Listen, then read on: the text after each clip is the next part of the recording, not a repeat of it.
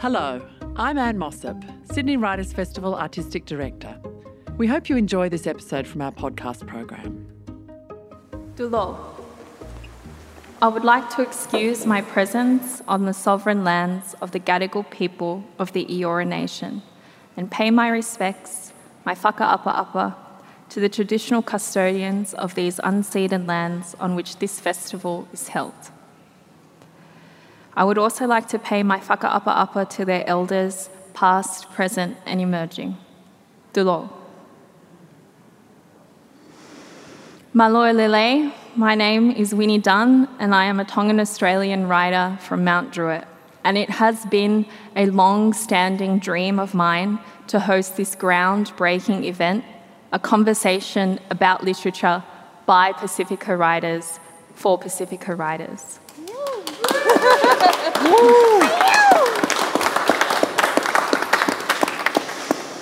Growing up, the only representations of Pacifica people I saw were our, were our built, brown, beautiful men on the rugby field, which still stands as one of the only accessible avenues of our people out of physical and financial poverty.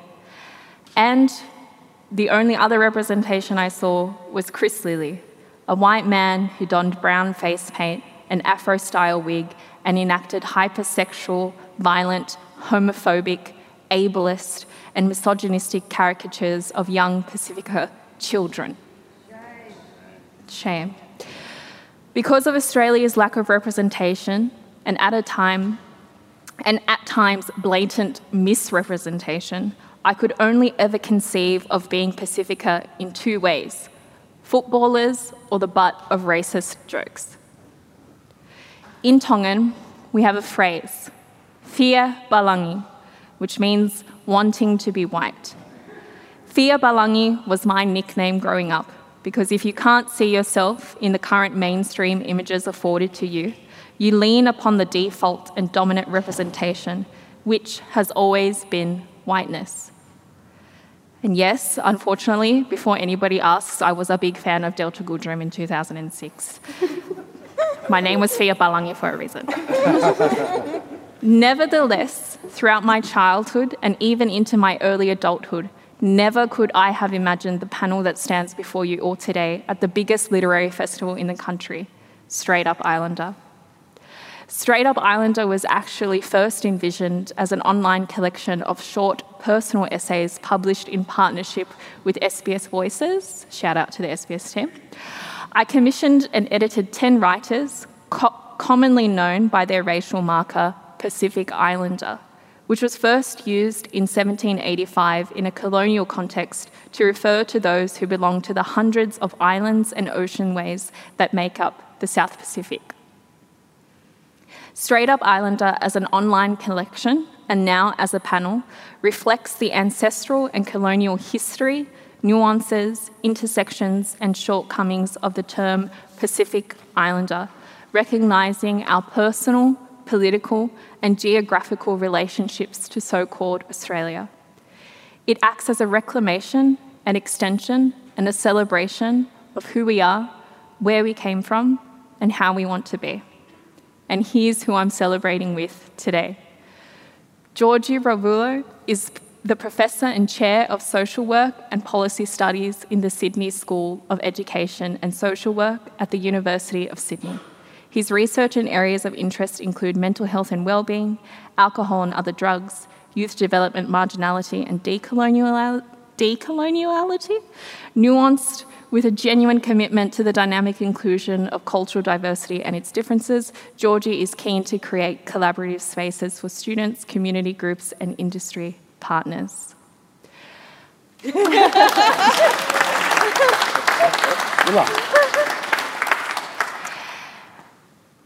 Anne Marie Te Whiu is a poet, editor, weaver, festival director, and cultural producer. She co edited Solid Air, Australia and New Zealand spoken word, as well as editing Tony Birch's poetry collection Whisper Songs. Between 2015 and 2017, she was co director of the Queensland Poetry Festival. Her poems and essays have appeared in multiple journals and platforms across Australia and Aotearoa.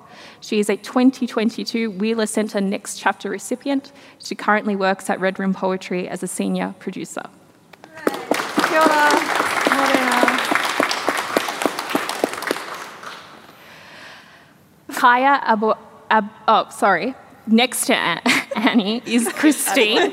Christine Afoa is a Samoan Australian writer born and raised in the Bankstown area. She is undertaking a creative writing degree at the University of Technology, Sydney. Christine has performed poetry for So Far, Lounge, so Far Sounds Lounge and Bankstown Poetry Slam, and her short stories have been published in SBS Voices, several UTS anthologies, and Sweatshop Women. Christine is a member of Sweatshop Literacy Movement.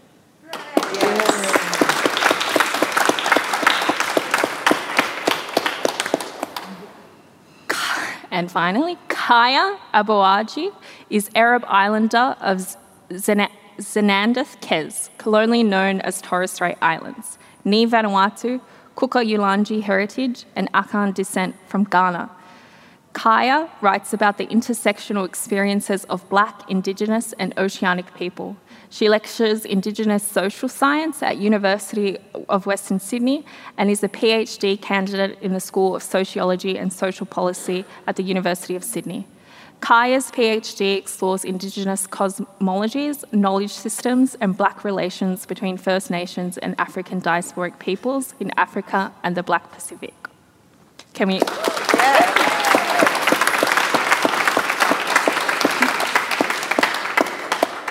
Such a powerhouse team I have with me of my favourite uh, people. Thank you, thank you so much for joining me.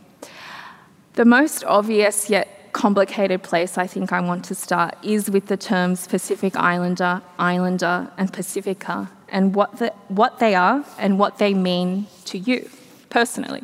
Is it a positive or negative term? Are there alternative terms? And so, Professor Jioji, uh, I would like to ask you to begin. Great. Ni sa bula vinaka and g'day everyone. Great to be able to hold and share space with you all this morning. And uh, round of applause for Winnie Dunn, who's facilitating us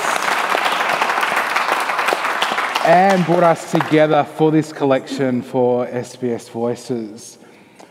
Yeah, the terminology Pacific Islander, Pacifica, um, or Islander it, is sometimes both a term of endearment, but also a term that is used uh, or is weaponized as a means to label.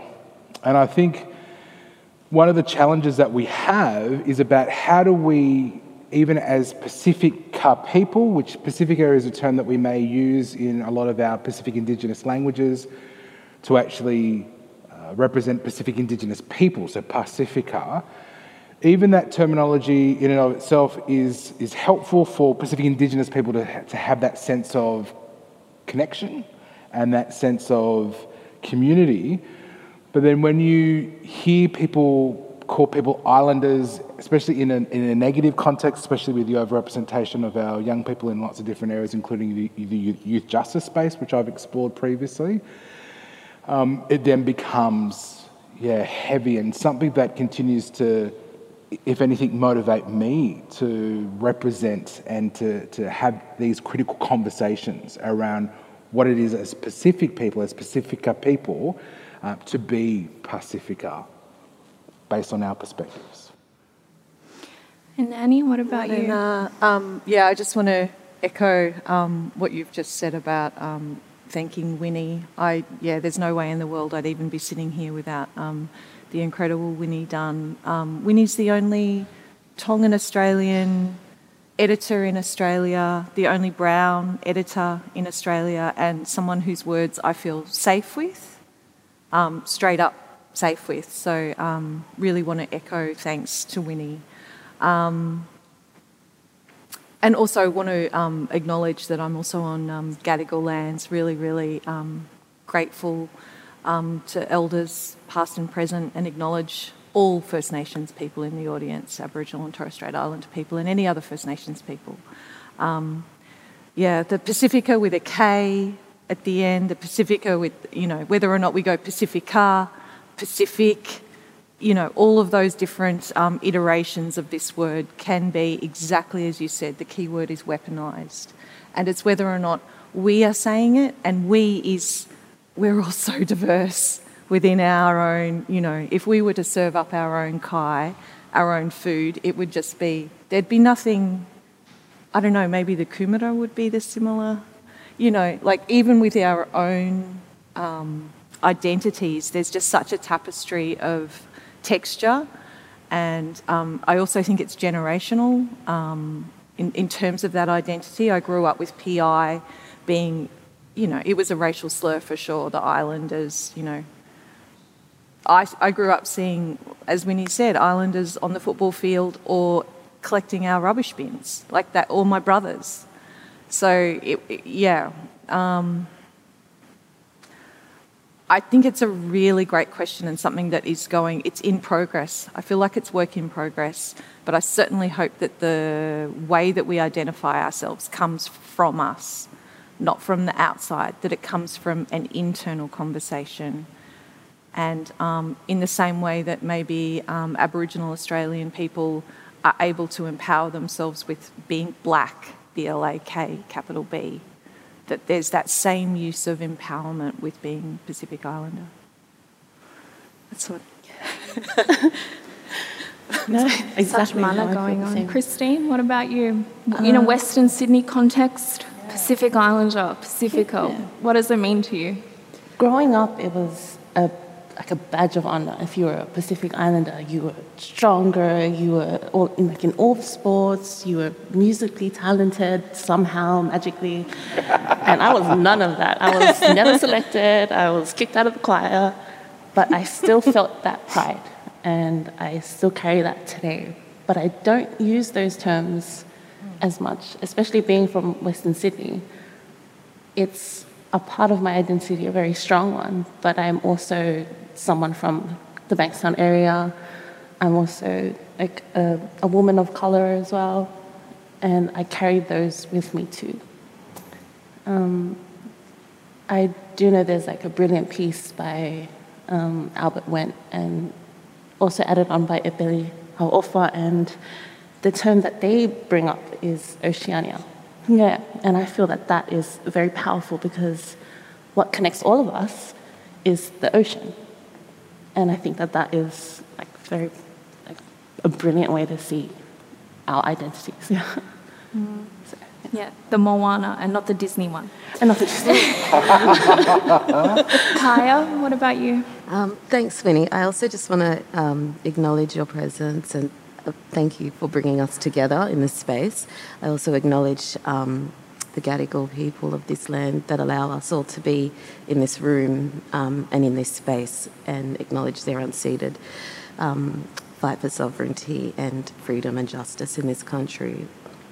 Um, for me, terminology is an interesting um, thing that tells us something important about the way our communities have sought to understand themselves and the different iterations of these terms and the ways in which um, different people from different social positions or different um, contexts engage in them.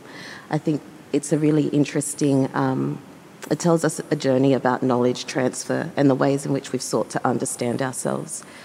Um, I have started to use and interrogate the term Sahul um, because of the broader kind of um, context that it offers us to incorporate and connect other uh, spaces and places and people, um, particularly, you know, First Nations people in this country as well, and the broader Indigenous diaspora. So I'm really interested in deconstructing um, and dismantling colonial terms as a way to um, reimagine and speak back to what Indigenous knowledges are, which are land based, which are cosmologically based. They're rooted in practice, they're rooted in um, values, and I think finding ways in which we can describe that phenomena um, is a really interesting way that our communities are uptaking that um, practice through terming things and naming our experiences in a way that try to speak to that. So um, terminology is interesting. I think it's a really interesting place to examine historically and politically. Yeah. Mm, absolutely. So much mana in that in those words. And so Kaya, staying on you, um, everyone on this panel is is writers and academics in their own right. And so to start to start us off on our second question, Kaya, what brought you to writing and education, and why is writing and education important to our communities?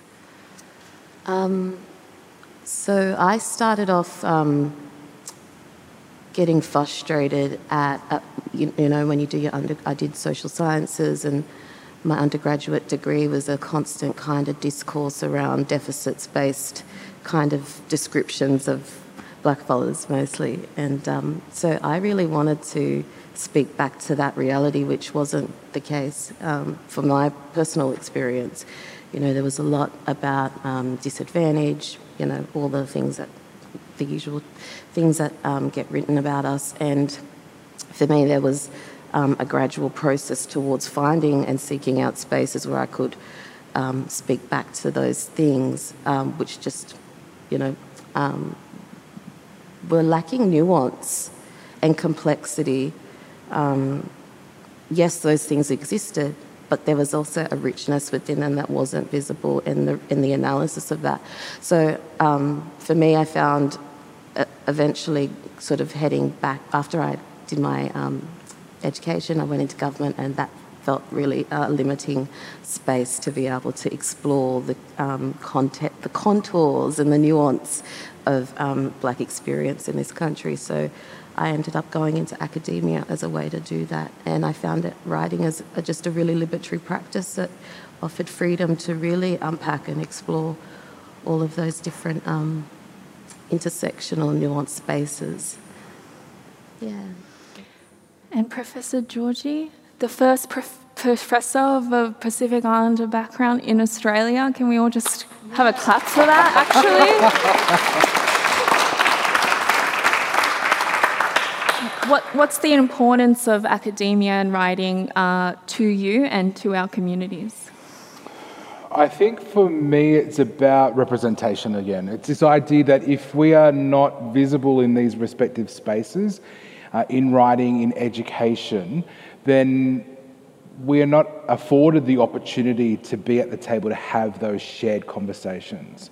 And for me, being in these respective spaces, I also bring my Pacificanness with me in these spaces. So I was sharing with someone recently that um, as chair of the department as well, I also will utilize Pacific Indigenous uh, ways in the style of leadership that I have. So, for example, in any of the meetings that I run, I run them like talanoas where we just hold and share space. We have no agenda items. And at first, uh, the team and other people that I work with were like, "What is this? don't, um, what, I don't understand what this might agenda? be. Where's the agenda? yeah. Where's the minutes?" Yeah. But with the color, yeah. that's right. Where's the minutes? But for me, what I found is that it's through the Talanoa approach, which is a relational approach, that you don't need minutes because people engage, connect, and remember what we're doing together. So I utilize three uh, C words. I'm all about being able to be collaborative, collective, and collegial. And again, I'm bringing my Indigenous Pacific perspectives to these spaces that are traditionally very white and Western. And Annie, I know Everything, everything you just said. Yeah. Absolutely. Sorry. No, of Yeah. course. And I know you've been talking about uh, going back into mm. academia and into mm-hmm. the institution and, and, and actually choosing what you're wanting to learn. And so, Yeah. do you want to give the audience a, a bit of a spiel about that and also the importance of writing and academia to you and our Yeah. communities? Yeah, absolutely. Um, so I'm, I think I'm the oldest person on the panel, and I'm returning to academia because I feel I have the strength to do that now. Um, when it was an opportunity for me to go to uni, I didn't feel I had the wherewithal, the capacity, the confidence. Um, I knew I'd feel very isolated, and also I just couldn't afford it. so, um, so now returning um, as a nearly 50 year old person, I feel safe to do so, and I'm doing it remotely in the hands of um, Professor Linda Tuhiwai Smith, who is, you know, a true mentor for me. And, and again, it comes down to that word safety, cultural safety. Um, you use the word imagining um, when you were speaking, and that's very much what Linda is. So the key words are to be able to reimagine what we want to write about. And the talanoa, talanoa so uh, for Maori we say wananga, um, it's the same process. So I'm wanting to delve into things that are very, very personal, which I never thought there would be the space to do so in a in the box of you know, when you think of academia, it's, it's that institution. And, you know, having those conversations with, um, with Linda, I can really see a way of reimagining the personal into what will eventually, touchwood, be a um, doctorate. And you used, yeah, the R word, representation. Yeah, that's so vital. I'm so glad you brought that up. Yeah. Yeah. I mean, uh, Christine, did you did you want to talk about your own experience with writing and academia, and and maybe um, the lack of representation that you've you've seen in those areas? Yeah. Well, first of all, you are all brilliant. Just going through my undergrad, like, oh god. um, well, I started off as soon as I finished high school. I went straight into USyd because I had no guidance and they were all telling me that's the best uni in Australia, you know, but I had no no goals and I think it was a huge culture shock as well. There was no support culture, and that was like I was in a room full of white people. Anything I shared was like, but it's not Samoan enough. It's not Bankstown enough. Like you should, especially writing. And uh, I, I jumped from that to a law degree, and did writing on the side, thinking that it would help me, like support me, kind of. And that was so bizarre because every writing workshop I had was just bringing me down. And of course, that couldn't support me when it came to getting the grades that I wanted because I just didn't feel anything for it. And then I just decided, let me just take writing as the only course that I will do. And in an academic space, it's, it's been a bit different, but as soon as I finish, then I'll tell you guys about it. Are you finished? Yeah. no, the education is so important. I, am I'm just laughing at the fact that I, I brought up this question in the context of me showing you my graduation outfit, full garb of nato and leis and um, yeah, representation again so important. So the reason why we have this panel and, and I'm able to have this mana field Talanoa uh, with uh, writers and mentors that, that I so look up to is because of the Straight Up Islander collection um, on the SBS Voices website. So if you haven't seen it yet, do check it out. It, it, 10 Pacifica writers from Australia. Um, it's the first of its kind, you know, and so I just, I just wanted to ask all of you what your, what your articles were about um, and, and our work together and, and what that process was like. Uh, Annie, did you want to start us off? Yeah, absolutely. Um, thanks heaps, Winnie. And just such how amazing to be invited to be a part of that project. I did a double take of the invite, I was like, oh, wrong. You sent it to the wrong person. oh my gosh, it's really to me. Okay. Um, and so I decided to write about boundaries, um, which drew me back to uh, 1995 when I hitchhiked around Ireland. When you could hitchhike, I don't know if you still can, but I used to hitchhike quite a lot out of um, I'm an Aries, so I'm just like, got to get somewhere. Um, let's do it. And, and also just having no money. It's just such a great way to um, get around. And I always did it safely, you know, always travelled with someone. But um, yeah, so I sort of talked about the roads that I travelled. Have any of you been to Ireland? You, so you know the Cologne, it's one of the most, so all of the streets are lined with the bricks and, sorry, all the paddocks are divided, divided, divided. Hey.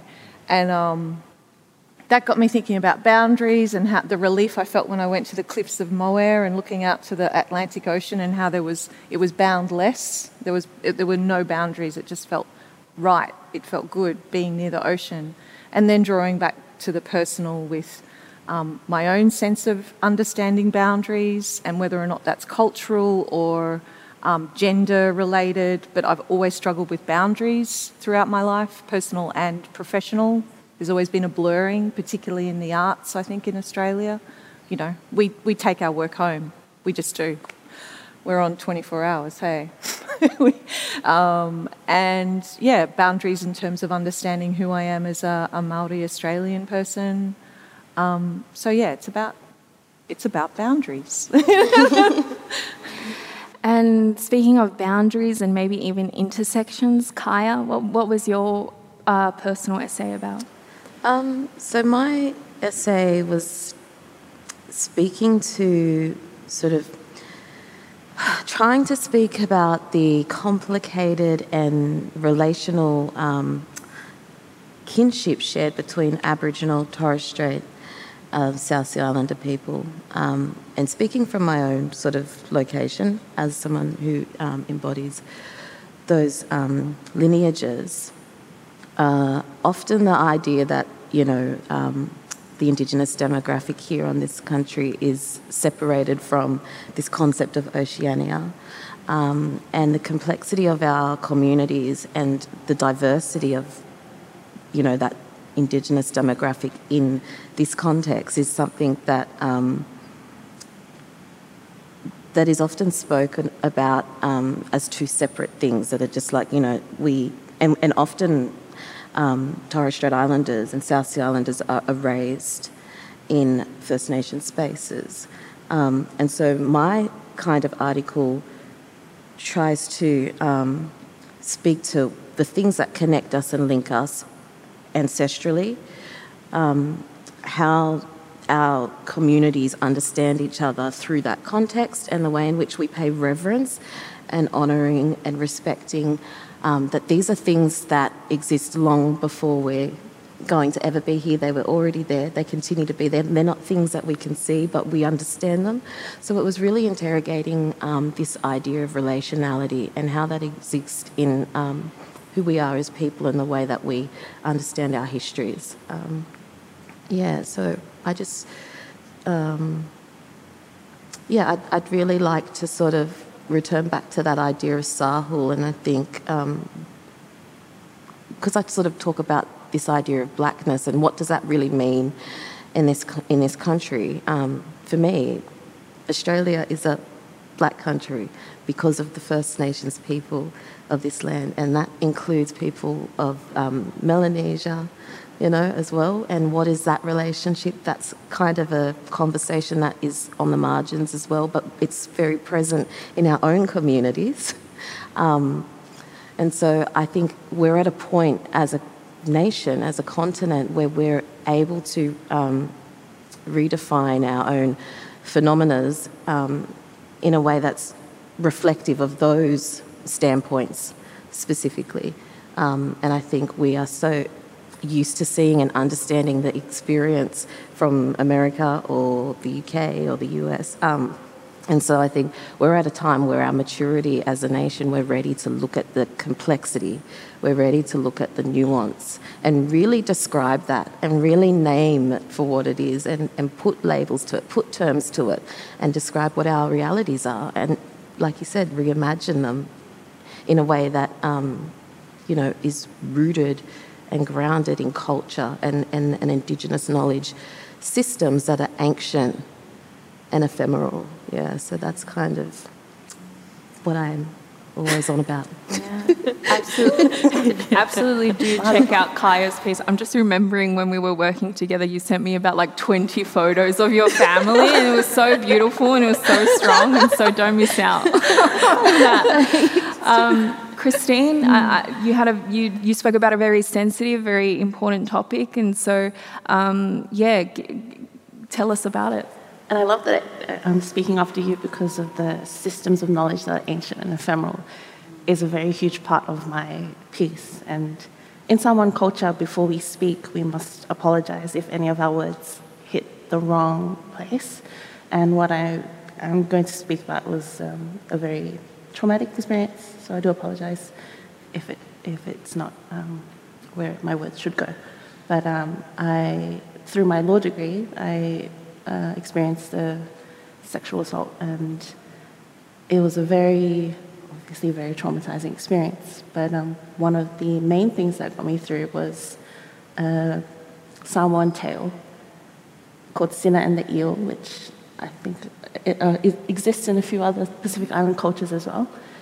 But what that story was teaching me and what helped me get through my experience was uh, reclaiming my own womanhood and one that is empowered by the men in my village and the men in my world as well, which you don't hear when you go through something like that. It's normally like shut them out and you take care of yourself. But that's, that was a huge part of my story, and it's still a huge part of my life now. So, that's, and I do want to thank you because I know you told me not to, but getting that piece out was a very important story I needed to tell because a lot of young Samoan girls and Pacific Island girls came up to me as well saying that they went through something like that and they didn't think to use our culture and these ancient like systems of knowledge to empower us again. They think it's a dead story. We shouldn't be thinking about something so old and I think it's going to be forever. mm, mm. And Professor Jioji, what about you? Um, so my piece is about um, how I strive to make a difference through my difference. Mm-hmm. And growing up um, in public housing in Western Sydney, uh, to a iTaukei Fijian father and an Anglo mother, I was challenged by different perspectives, and um, how I then navigated my own sense of identity was constantly challenged by others. Um, I also identify as bisexual, so I'm part of the queer community. And so for me, it was really about uh, trying to navigate all of these different intersections as part of my journey. But as I moved into later years of high school, I was able to, I, I went to Newtown High School of Performing Arts. That was an awakening experience in years 11 and 12, uh, my final two years. So that really helped me to consolidate different parts of my identity. In saying that, I also came from a, a very strong Christian faith background. So that also permeated my worldview. And so it's actually through my journey, uh, and what I talk about in my piece is I sort of recount how a lot of my work in the community uh, and even in academia um, is a reflection of my diversity, and it is part of what I can utilize uh, to make a difference. So, my encouragement is you can use your differences to make a difference. And, uh, you know, it's really, really important that we don't shy away from those things, even though we might be told to do so. But yeah, no, it's the opposite. It's really about being able to embrace your, your differences to, to make a difference. Mm. And I think on that note, I, I, didn't write this question down, but obviously in the spirit of Talanoa, um, j- just wanting to like each one of you have brought up different aspects of, of intersection. So uh, there's class, there's, there's race, there's sexuality. Um, I, I, would say there's also been hints here and there of um, the effects of uh, colonial Christianity and, and what that's had on our communities. And so, uh, Professor Jioji, I guess staying on you as part of that difference, making a difference and thinking of those intersections. Um, do those intersections inform your writing and, and how do we start to address the kind of negative aspects of, of maybe those intersections in terms of let's say colonial christianity mm. Um, so this is where I suppose I can give a plug for a book chapter that I wrote yes. that was released early in the year and talks about Pacific sexualities and how, yeah, colonial, uh, colonial thinking and colonization and the missionaries I'm not allowed to swear, am I? No, I won't swear. It's a Sunday morning. It's a Sunday morning. Really did us. It's a Sunday morning. That's right. Um, all of those influences really did us over and, and really made us hate ourselves in our cultural perspectives and, and practices. Um, so that piece looks at how we can continue to utilise, as our panelists have been saying, our traditional ways of knowing and doing, being and becoming, aka epistemologies and ontologies. Just wanted to sound intelligent on a Sunday morning as well. God's resting today. That's right, that's right. Um, to embrace queerness. So the chapter also looks about the shared relationship possibly between Indigenous theory and queer theory, and how we can learn a lot um, in Western contexts from our queer perspectives. Uh, in the Pacific, our sexualities before colonisation was fluid. Uh, our connections to sexuality wasn't based on morality, but a social connected, connectedness to others. Um, so I think we can learn a lot um, from such Indigenous perspectives in, in the mainstream. Excuse me, please. What's the name of that book? Oh, so the book is called The Handbook of Indigenous Resilience, that has been put together by First Nations um, American Hillary Weaver, and it's chapter seven, if I remember. That was a good old plug, wasn't it? Um, and if you do a Google search, you'll be able to find the chapter available via a Sydney Uni um, media release. I love how engaged everyone is. Um, spirituality. Yeah, yeah, writing, wow. Intersectionality. This is all really hitting home hardcore because, um, yeah, where I fuck a whakapapa to up in the Hokianga, a lot of the maraes actually have, yeah, there's colonisation is alive and kicking. Um, it's it's kind of hard to go back home. I have to be honest because a lot of the maraes do have um, a bishop, uh, a plump French bishop that arrived and colonised the bazookas out of all of my ancestors. So they, re- yeah, they did a good job. I've actually written a poem called Missionary Position um, about it. Yeah. Um, so it, it, it, everything that we're talking about is something I'm actually trying to interrogate and understand and um, come to peace with. Um, it's actually a very current conversation. Christianity. I mean, I grew up with a direct line to God. You know, I was, I if I forgot to pray, I'd get out and out of bed and have the do like really, and the Sunday morning prayers and Sunday morning mass and everything like this. Look, beside the marae there is a church.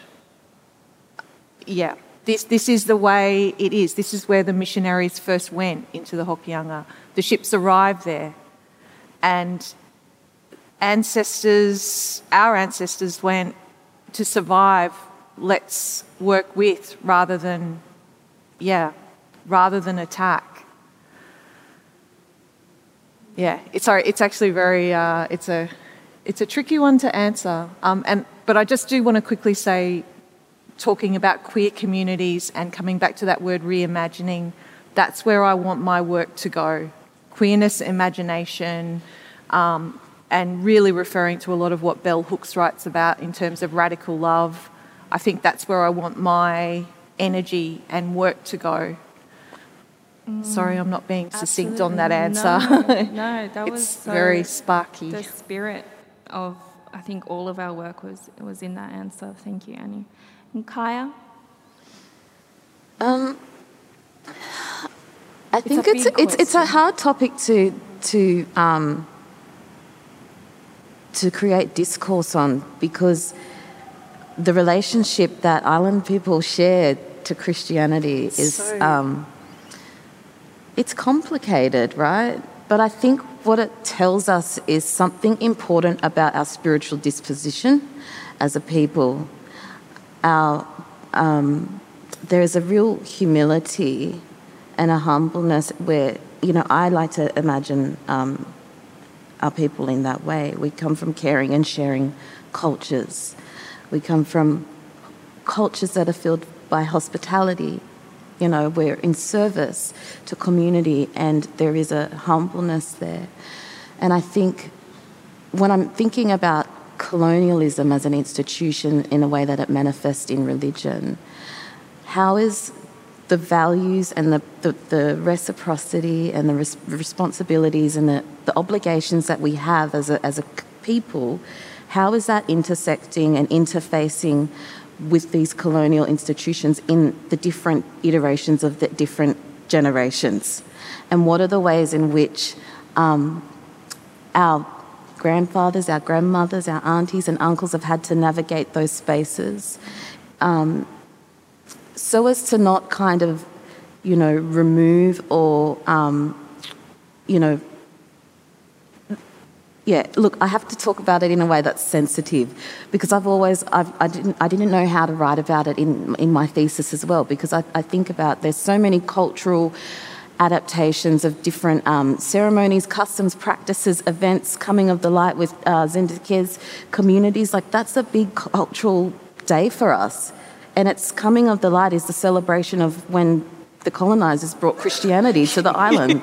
but it's our main, it's one of our really, um, and you know, it's a really revered and respected process and practice. So there's a couple of things happening in that, and it's not just as, it's not as simple as like colonizers and non-colonized and indigenous. Like there's something else happening, um, and finding the words to speak to that um, in a way that's respectful of our, um, you know, because you know our like in my family, like we're a big Christian family, like Yeah. you know, and but there was so much strength that came with that, Yeah. but it was it, it confused me Yeah. because they were also staunch activists, you know. So and like when they're having uh, political meetings, it's you know after Sunday school. Like, you know, this is I'm thinking of my great grandmother and how they were big church leaders in in um, the Ayr and Townsville communities.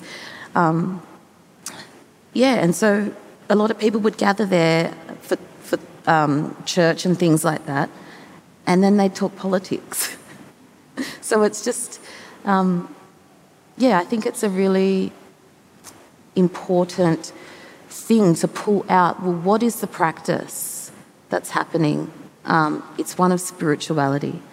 And perhaps it was used as a way to continue that strong sense of Indigenous knowledges and cultural systems. Like that is part of the evolution of our people's practices as well, because of that resonance that came from the values, that came from, um, you know, being in a, a spiritual disposition as, a, as an entity, engaging in a relational way of being in the places and spaces that we move and operate in and with each other. So I like to look at it, um, yeah, in, in, in all the different sort of levels that it can be looked at. So many layers, and at the end of the day, spirituality is always such a personal choice as well. And so, Christine, any, any thoughts on kind of intersections in, in your own life that um, maybe even help you get through, or that you're questioning, or, or that even inform your writing? I keep mentioning Western Sydney, don't I? it just comes up. but um, yeah, that that's a big one for me, the class. But then it was also like if you're a pover kid, if you came from a fibre shack, like I ticked all of those boxes. Like that definitely informs my my writing. Um, I did want to mention something about um, with colonialism though as well. Like in Samoan culture, the, one of the biggest relationships is um, a sister and her brother. So that is a very sacred connection, and it's called feagaiga. Um, and what with the missionaries, what they did was they compared uh, village and the church to being brother and sister, and that is the like the evolution is so mm. real over there, and mm. it's a very Christian country, and that also bleeds into my writing. I feel like the stories that I I, I rip off, they're all biblical stories if they are not legends or the myths from Samoa, and it's very automatic because it's just been drilled in for so long, and that is something that I'm trying to break down even though it's a huge part of my history, I would want to write more about the Samoan, the cultural things that I that I love as well. Yeah, absolutely. I just love this. Basking in it. and uh, what I mean by this is the intra cultural exchanges that we're having here on stage, that we've been having um, through the through the Straight Up Islander collection, SBS Voices, and that we have been having for millennia. You know, our ancestors have been talking to each other, you know, way before we were even conceived or into existence. And so, my kind of second final question um, before I get on to a more and, and as we move on to more kind of hopeful forms of dialogue is what is the importance of intra-cultural exchange between our communities and and how best do we do it and approach it? Jioji I lean onto you a lot because you know that title of professor comes yeah. That's right. No, it's true. It's true. And the professor yeah, title belongs. Well, this is the thing. The professor title belongs to the broader Pacifica community. Like, I don't claim to represent anyone, but I know that by virtue of me being in this space and being from a Pacifica background, that it, it represents a broader community, right? Which is us as Pacific Indigenous people.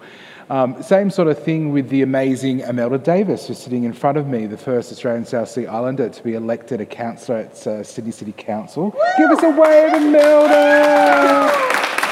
Um, she's a tireless advocate around the intracultural context. And we had a brief conversation before this panel, and we we're talking exactly what you were saying before uh, Kaya, around how do we as Oceania people continue to interact and interrelate and interconnect. And it's so important that we um, see ourselves as part of this broader Oceania community whilst also celebrating our diverse differences and nuances. So, so important because we're not hom- a, a, homo- a homogenous group, we're not.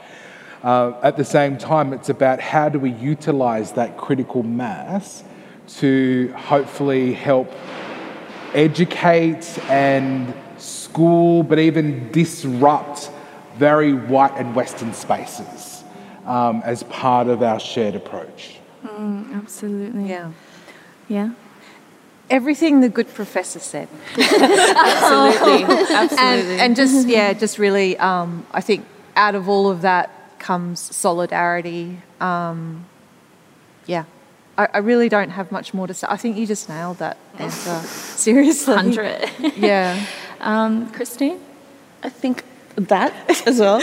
but also, if we aren't speaking with each other to each other, then who does that leave? And it will be the Chris Lilleys of the world talking at us about us. And they've had, it, they've had their time. It's, it's time for us to reclaim all those spaces and define ourselves by ourselves mm. I think. Absolutely. And Kaya, I think you're an expert on intercultural exchange. I left you to last. Everything that you guys said, the only thing I'd add to that would be um, just going back. Like, I feel like all the answers to our problems, if you want to call them problems or phenomena, all the answers are already, of our present moment, are already in our past. So I work um, I work. I like to look at you know our pre-colonial practices, our um, ceremonies, our um, understanding of you know navigating, um, living in rightful relation with land and water and you know country, and a lot of the um, time you'll find that they've already had like a term for things that we're trying to describe. They had words. They had sounds. They had dance moves that meant things that we can't actually say in English because they don't exist.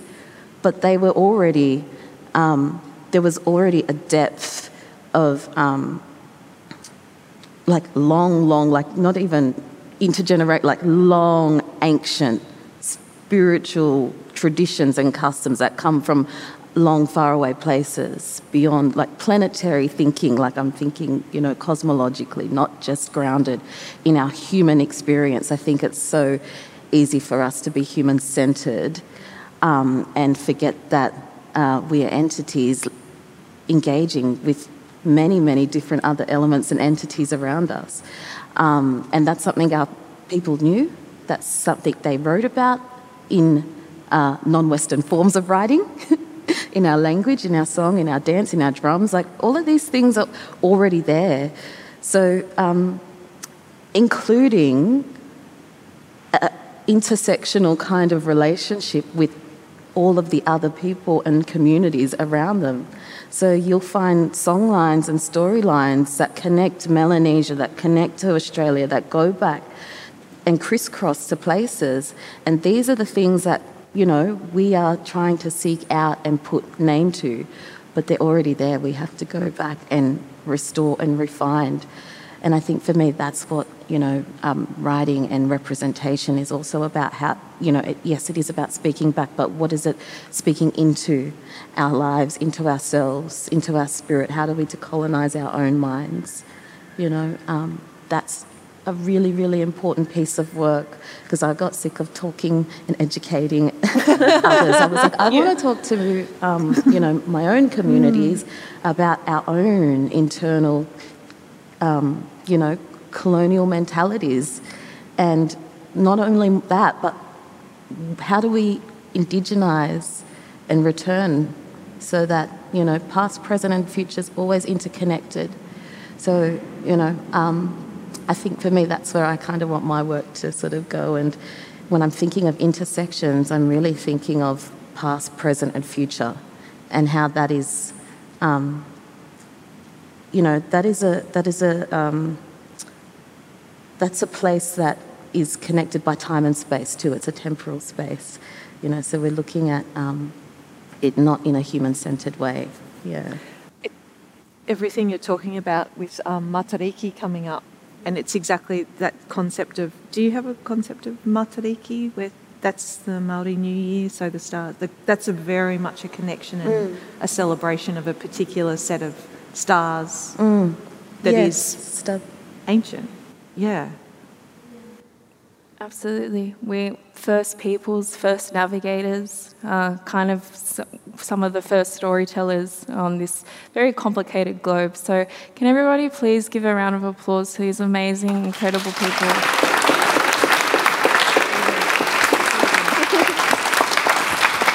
and Winnie. so, so we have about nine-ish minutes for a bit of a Q&A, so kind of open up, opening up the Talanoa to, to you all um, who've joined us today. Thank you so much.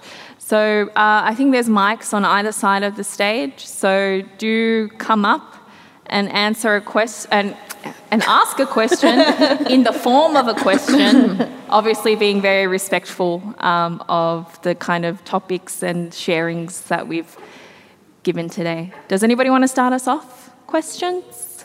Curiosities? Yes? Uh, kia. Uh, my name is Bobby Romeo, and I'm a Cook Island uh, filmmaker, uh, screenwriter, as well as producer. First of all, I'm just really proud to be here to be listening to all these really accomplished stories and, and accomplished people in your fields, given the fact that you would have to navigate that space almost on your own and not having the scaffolding in place to, to nurture that. So, congratulations. Um, Bravo, this is for you. You should be up here with us. Yeah. Next yeah, time. yeah, yeah. Look, you know, I've been working as an executive in the film and television industry for um, more than 10 years. And I've occupied, occupied the space as a Pacifica literally on my own for the last 10 years. And Jioji and I met about 10 years ago when I was commissioning at SBS. And even then, we had that conversation of uh, lack of representation at the levels of decision, that including um, policy, that including commissioning editors, that's including um, uh, directors of content across the board. Um, but my question is specifically going back to write as a writer. Um, one of the things that is you could easily be burdened by the big nature of what we have to do and our representation for both ourselves as well as our community. But one thing that helped me is to identify that one specific person, that audience member, that reader whose mind you want to change, and as a way in order for me to refocus my writing. Uh, my question is in terms of your pieces, who is that specific one person, that audience member, that reader whose mind you w- wish to change? Annie, I might direct that question to you because not only are you a writer, you're an editor, poet, r- weaver, you inhabit all of this stuff. So, yeah, how do you direct your Yeah. writing to a specific audience, if you do? Yeah, I, Bobby, kia ora. Um, you write, it sounds like you're writing as a, as a tool of change to convince, almost to change the page from white to black or white to brown. Um, I don't really consider the whiteness. I actually have a different process to you in that I don't necessarily consider oh, that person's not going to understand this. I'd better, I'd better put the English interpretation so I can engage them. I like my readers to meet me halfway. I like readers to do a bit of the work, and I don't know if you do that in your filmmaking. If you kind of go, oh, I'd better, I don't know if the word is cater. And, and, and this is about, uh, yeah, my great aunt was a big one for she led the a land march, a really massive land march, uh, Cooper, and she was all about bringing Pakeha with her. I, I wrestle with this, and I'm I'm answering the question circularly because it actually just depends. So SBS is a really incredible platform to engage with a broad range. Um, so I would certainly want to engage a white, whatever that is, audience. Um, I mean, I have, a, I had my mother's passed, but she was Pākehā, so you know, I acknowledge all of my lines. She's very much part of me. The answer is but. yeah, look, look, just to uh, uh, provide some a little bit of context, for example, and this is more of a personal sort of journey with me, particularly with my relationship with my grandmother, who doesn't identify, who does, who doesn't um, see my queerness Gotcha. as as something that she can accept. Gotcha. So when I write, particularly with a particular story or angle, angle in mind, she is my audience because she is the one whose mind I wish to change or to understand. Yeah. Professor Jioji? Yeah, exactly. Um, thanks, Bobby. Huge fan. and I love how you've incorporated the theme of the Writers' Festival, Change My Mind, into the question. It's really interesting as I sit here on, on further reflection. I think it's partly changing my own mind. I think at times I've shied away from talking about my own personal story and narratives, but I found that literally over the last six months, by me injecting, especially in uh, various opinion pieces that I've, I've written and been published in Sydney Morning Herald and other places, it has always started by me sharing something personally about my own journey. And so I think I've learnt to change my mind around how important it is for us to inject our lived experiences. Thanks so much for your question, that involves bro. being vulnerable. Um, we probably have time for one more question. If anybody wants to get up. Yes. Go. Thank you, so, thank you so much, everybody. I'm incredibly proud to witness what's happening on the stage here and really have hope for a brighter future for our people as a collective. Um, I guess my question is we've got a new government.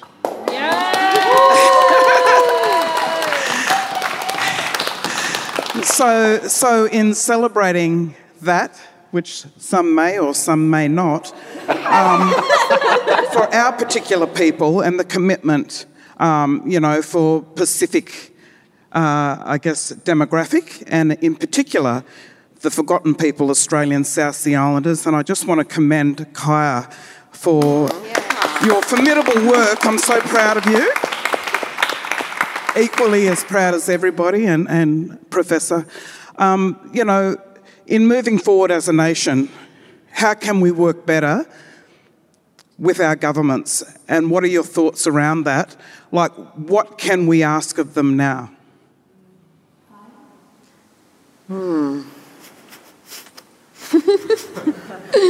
Um, so I've kind of thought about this question a lot, and I kind of oscillate back and forth between burn it down. Yeah. and, no, no, no, there's going to be a much more nuanced approach. um, so I guess I come back to um, like it's like a continuum, like, you know, it, and you place yourself on a particular point in that continuum. Where do you stand? What's your social positioning? Where's your social location? And what, like, how do you stay in your lane and do what you can do from what you're anchored in? Um, I think that's part of like our values as being islanders and blackfellas as well. It's like you stay in your lane, you know who you are and, and what you what you're how you're supposed to feed into the kinship, into the collective, into the network. Everyone's got a role, everyone's got an obligation, everyone's got a responsibility. There's reciprocity, it's reciprocal bonds and ties that connect us into doing the things that we need to do. Um, so I think for me, personally, um, the way in which I interface with government is grounded in where my social location is currently, and that's able to change and move, and you're able to be fluid with that. And that's why I say I oscillate between kind of, you know, burn it down. We need like a new, we need, you know, we need to completely re, uh, dismantle it, reconstruct it, and, and reimagine um, and indigenize new structures, new forms of governments, which are actually not new, they're old, they're based on things from before, and that's why I go back to that sort of concept of time and space. Um, so I think asking me the question, asking anyone else the question, it would be different depending on where you stand in relationship um, to that institution. Um, I have a very, you know, for me, my work is really writing from a place that's grounded with the intention for sovereignty. So interfacing for governments um, is, yeah, there's a continuum in a way in which we can achieve that, and the way and the, and the and the way that you place yourself on that continuum to to work to that broader goal or intention is um, is how I like to sort of think about what is that relationship for me personally with government and what, what do I bring and why would I engage and on what terms? Yeah, I think there are just some questions um, that we need to have within our communities because I feel like those spaces, um, you know, are still kind of. Yeah, Absolutely. they're kind of. Yeah. Yeah, they need they need kind of more kind of interrogation and, and internal discourse. Mm. Yeah. And this is the space in which it starts. We, Jioji. Oh yes, we have we are run, we have run out of time. But so if Jioji wants to give a quick answer, Oh, yes, um, So one of the key things that I was very excited about with our new government is that they kept on making this statement that they will now implement in full the Uluru Statement of the Heart from the heart. Yes, yes. Um, you know, us being on the unceded lands of the Gadigal people and then understanding unceded lands elsewhere, this will continue to bring voice to government, to the, the to the, the key conversation. And I think this is this is of benefit to all of us, not just First Nations, to all of us. So we should all be part of that shared conversation and talanoa. Maka. always was, always will be, and that's always the foundation of our conversations. Thank you, everyone, for joining us. But before we clap and we say goodbye, I just have a couple of little things to announce. So the first one is, you know, on, on Kaya's note about dismantling and creating alternatives. Another Australia is that alternative. um, it's out before it's even announced. It's supposed to be out May 31st, but it's in the bookstore right now. Annie has written such a beautiful piece, full of mana, full of um, healing. And so, if you're looking for alternatives to another Australia, if you're looking towards answers that just might not be any form of colonial government, please do go buy another Australia in the bookstore today. And if you're interested more in kind of Christine's work and my work at Sweatshop, Sweatshop Women, which is a, which is Australia's first anthology, not only written by women of colour but designed and edited by women of colour. I know some of the Sweatshop sisters are here today uh, in the audience. Thank you, Stella, Diane, Sarah. Thank you, thank you. These are also available at the bookstore Blacklight 10 years of First Nation storytelling, also by Sweatshop, in the bookstore. Wow. Do check out SBS Voices and all of the other 10 writers. Obviously, can't have all 10 up here, but you know, I just want to say and give a shout out to the fact that this panel kind of empowered other Pacifica people to come up and ask questions and uh, sharing that talanoa as well. And so, thank you all so much for joining us. Please have a great festival. Thank you, Winnie.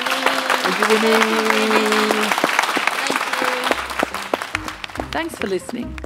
If you enjoyed this podcast, please remember to subscribe and to rate our channel.